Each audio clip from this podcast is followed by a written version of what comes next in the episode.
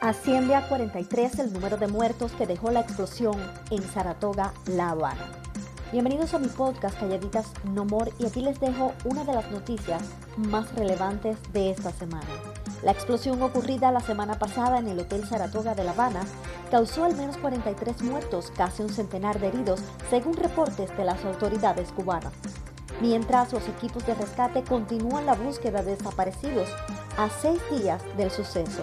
El hotel estalló en la mañana del viernes pasado, en lo que las autoridades describieron como un accidente provocado por una fuga de gas. Desde entonces el número de fallecidos ha ido creciendo e incluyen niños, extranjeros y también mujeres embarazadas. Gracias por informarte conmigo. Yo soy Larissa Espósito.